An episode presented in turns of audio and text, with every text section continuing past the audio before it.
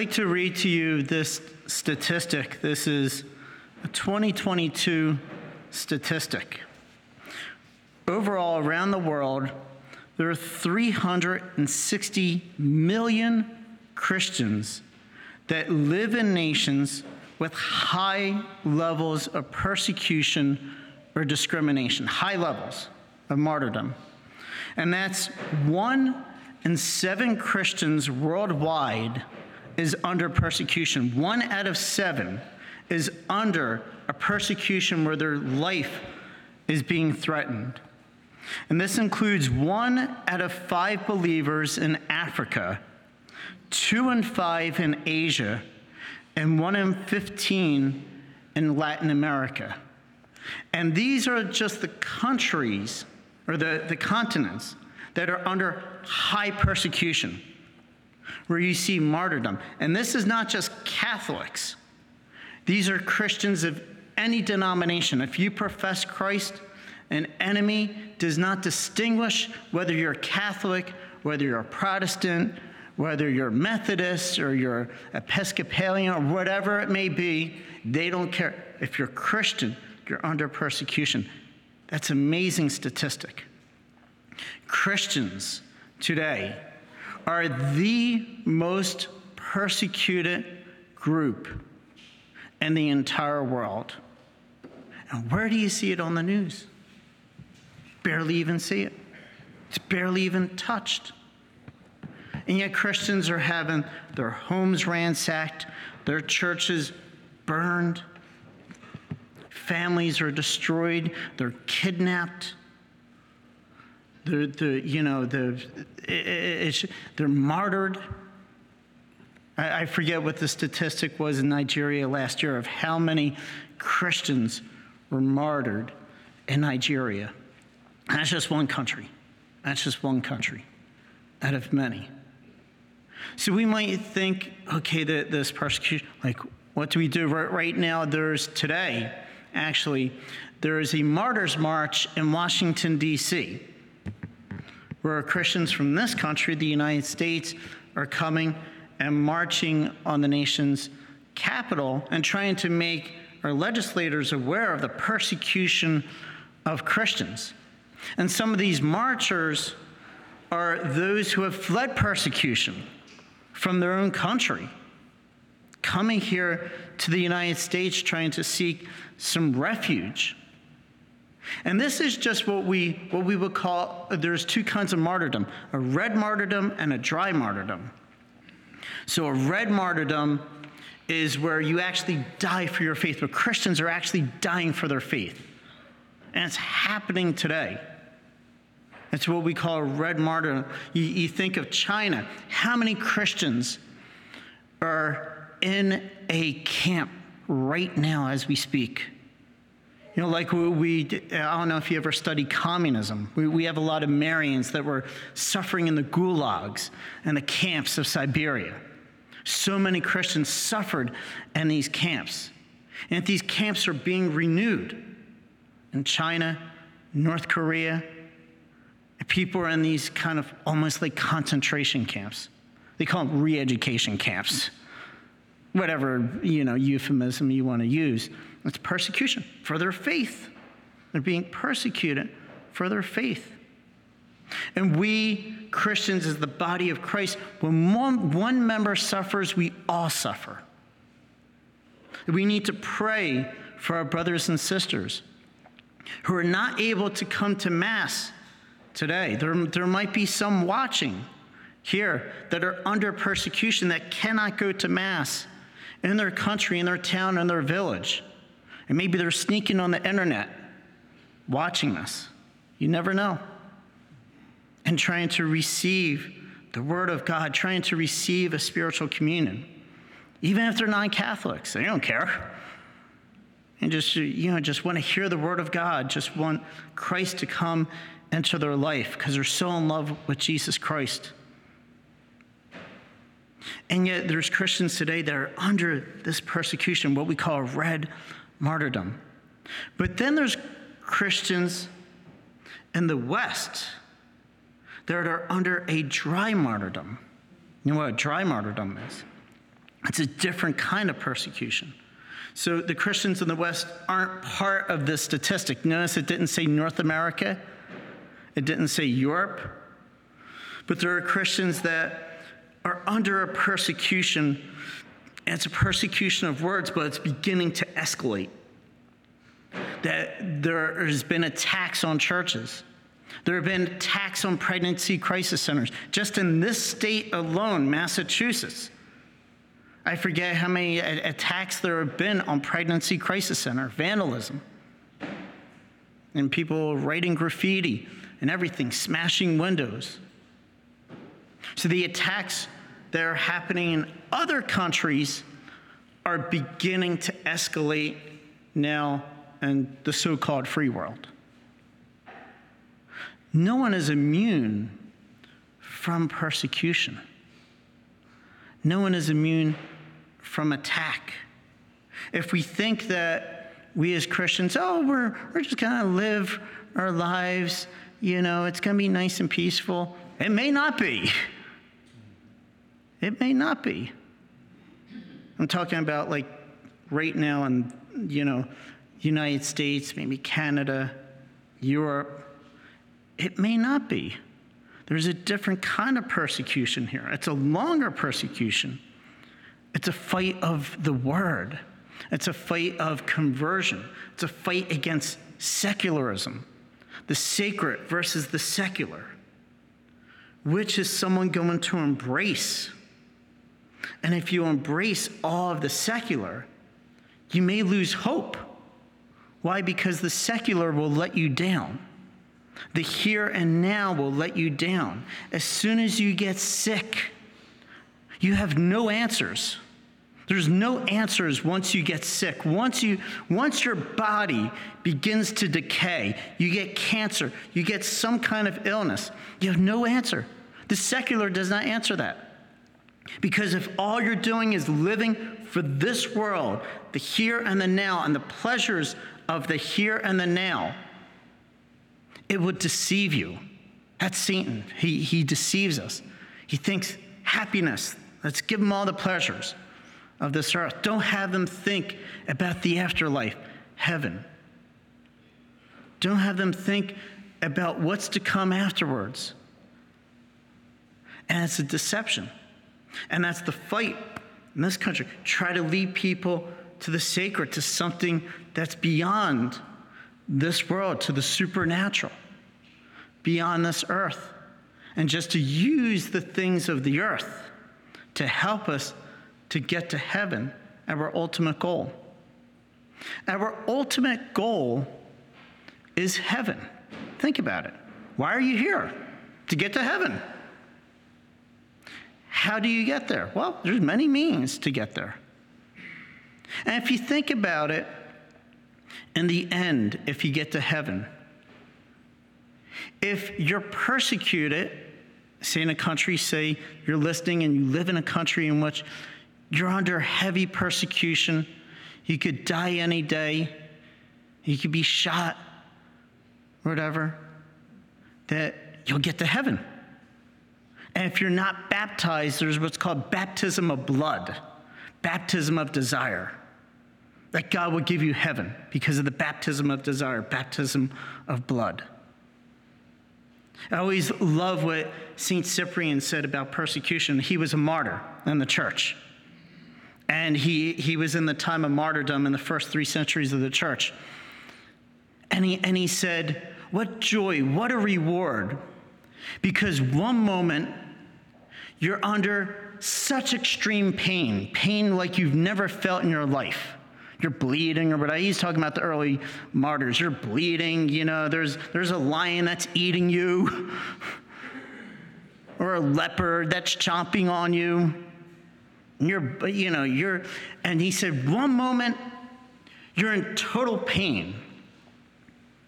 And then the next moment you fall asleep and you're in total glory.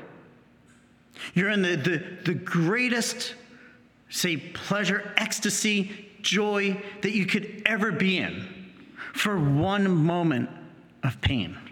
I love how he puts that. So, doesn't that bring us hope? Because that's what this homily is about. It's not about persecution, it's actually about hope. Doesn't that bring us hope?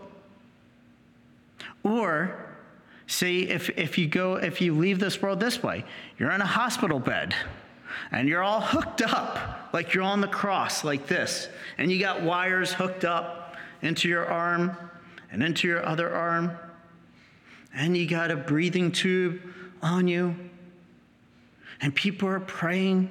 Hopefully, people are praying around you, offering prayers, either physically present or spiritually present, that they're offering prayers for your salvation. And say you're, you're a good Christian You've tried to serve the Lord your whole life, and you're there at the last moment of your life, and you're in the worst pain that you've ever been in. And maybe Christ appears to you at the last moment, or the Blessed Mother appears to you, or you see angels, or you see saints at that moment consoling you at your very last moment of your life. Now all of a sudden you kick off, you fall asleep you die. And then the very next moment, wow, you're in glory. Well, first there's a judgment. I've skipped the judgment, but we won't get into judgment. There's a judgment, but say you made it through the judgment. Let's just say you made, you know, you saw your sins, you saw, you went to confession, you tried to do good, Christ's mercy, give it, and then he opens, he, he unlocks the golden key and opens heaven for you. See that? The music is even playing here. And heaven is open, the music is playing, our cell phones are playing. It's glorious. Isn't that great? We have technology here, right at the right time in my homily. And it's open, and you see this paradise. You see something that's greater than the earth. You see other saints they're joyful. They're wearing white robes. They're filled with the light of God. They're filled with joy and mercy, and they're singing. And you see the angels. You see your guardian angel. You see other angels. You see the seraphim and the cherubim. And the city of heaven, the city of God, the, the, the city of Jerusalem, the new Jerusalem. And it's, and it's so wonderful. It's so beyond. Everyone loves each other. There's no jealousy. There's no envy. There's no anger. There's no pride. There's no lust. There's no laziness in heaven. There's none of the seven capital sins. There's no excess of materialism and greed. There's no poverty in heaven. Everyone is rich with the riches of God, and you're there. And you're there not just for a moment, you're there not just for a few years, you're not there for a vacation. You know, when you go on a vacation to like an island or the mountains and you just love it. And you say, I want to build three tents here, like Peter did when he was on the mountain. And you just want to stay there. And then it's the last day of your vacation. And you're like, oh, I got to go back. I don't want to go back. I want to stay. I want to stay on vacation. Well, in heaven, you get to stay on vacation. You get to stay there.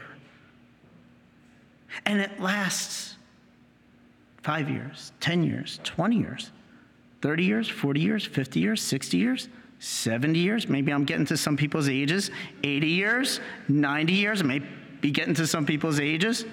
100 years? Could be a person out there. 110, 120, 130, 140, 150, 200, 300, 400, 500, 600, 700, 800, 900, 1,000 years? You'll be there. And it still won't stop after a thousand years. It'll be there. So, if you put it into perspective of the persecutions here on this earth and the glory that is to come and the length of our life here on earth,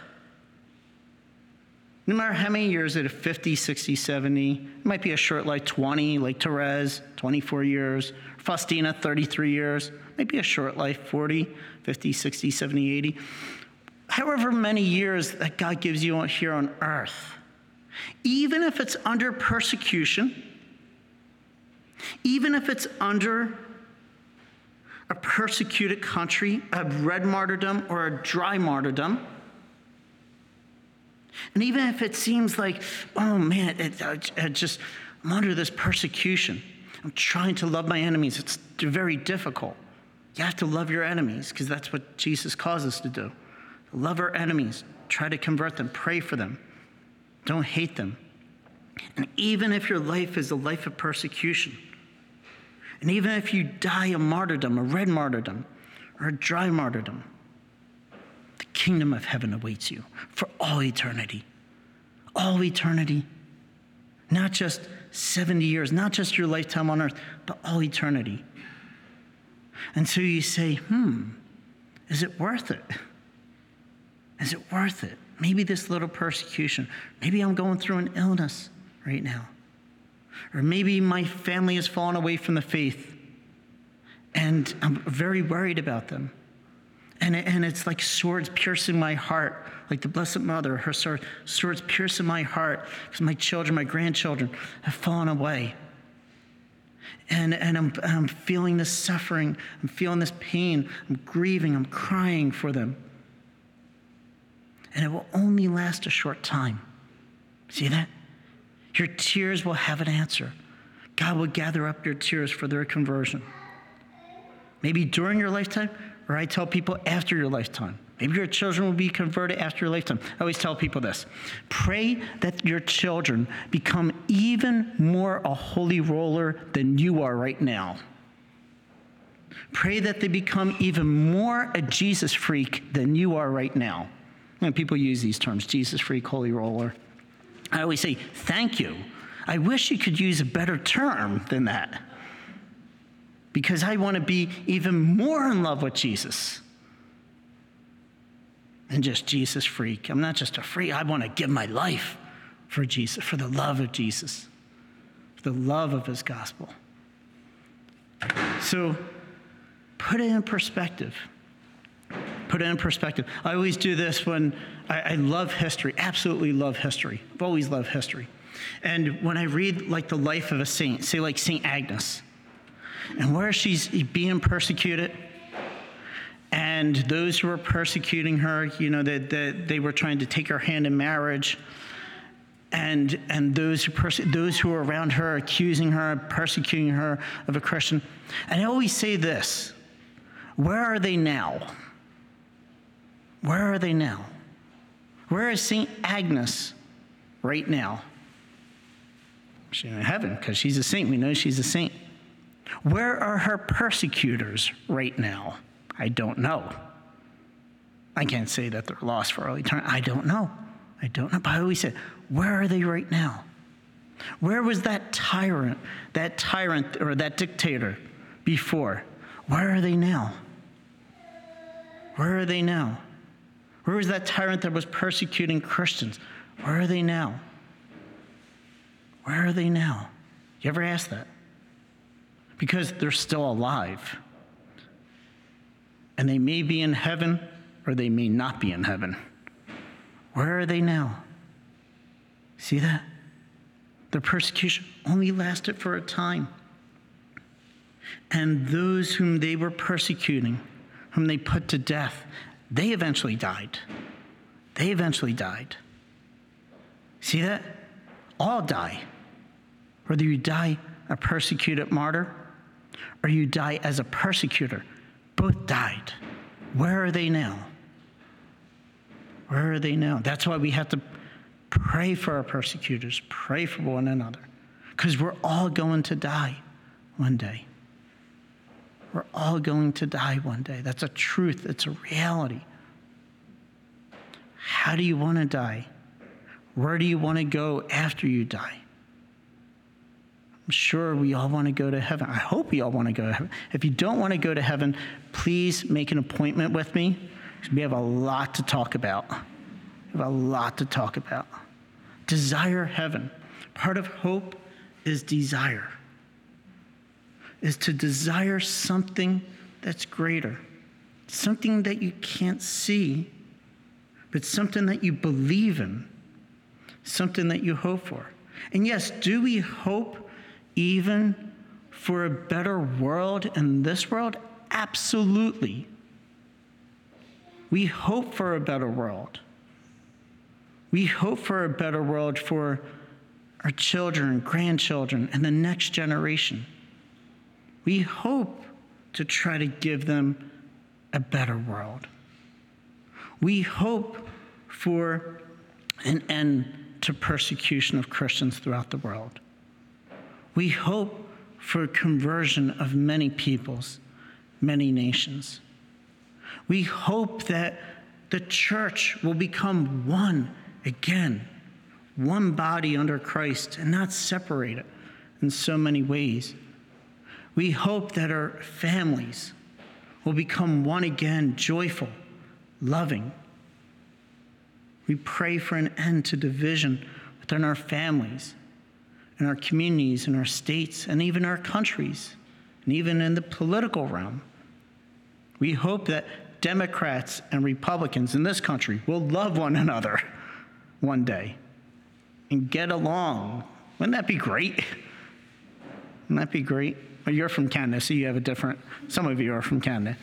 But even in your Canadian, whatever it may be, we hope that one day, but it has to be done right in the truth of the gospel. Not a false ecumenism, not a false unity, but a true unity in spirit and in truth. And we pray for that. And who do we look to for that hope? We look to Mary, the mother of divine hope, she who has gone before us, she who brought hope into the world by her consent to the archangel Gabriel. And in giving her consent, she brought hope into the world because she brought the Son of God into the world, Jesus Christ, who became flesh. And by her consent, all the way up to the crucifixion, she said yes. And by her yes, she gave hope to the world. And she also had at the crucifixion the hope of the resurrection, that she knew that the death of her son would not be the last word that God would have the last word with his resurrection and his ascension. So sometimes when you see death, persecution of the church, know that there's also going to be a resurrection of the church. Something that you have never seen and the world has never seen before. God has planned it God has prophesied it, and God will do it. So, even in the midst, suffering, persecution, have hope for your life, have hope for the church, have hope for the world. Are you a Marian helper? Join our Spiritual Benefit Society and start sharing in the graces of all the daily masses prayers, and good works of Marian priests and brothers all over the world. Sign up is free and easy. Simply visit micprayers.org. That's micprayers.org. Thank you, and God bless you. Please follow or subscribe to this podcast to receive the latest episodes and updates. If you have been blessed by this podcast, I invite you to leave a review. Reviews greatly improve our podcast ranking and will help spread this podcast to other people throughout the world. Are you enjoying this podcast? I invite you to listen to more shows brought to you by the Marian Fathers of the Immaculate Conception.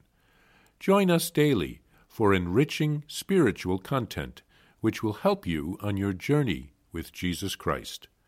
Simply visit DivineMercyPlus.org for a complete list of our shows. That's DivineMercyPlus.org. Are you a Marian helper? Join our Spiritual Benefit Society and start sharing in the graces of all the daily masses, prayers, and good works of Marian priests and brothers all over the world. Sign up is free and easy.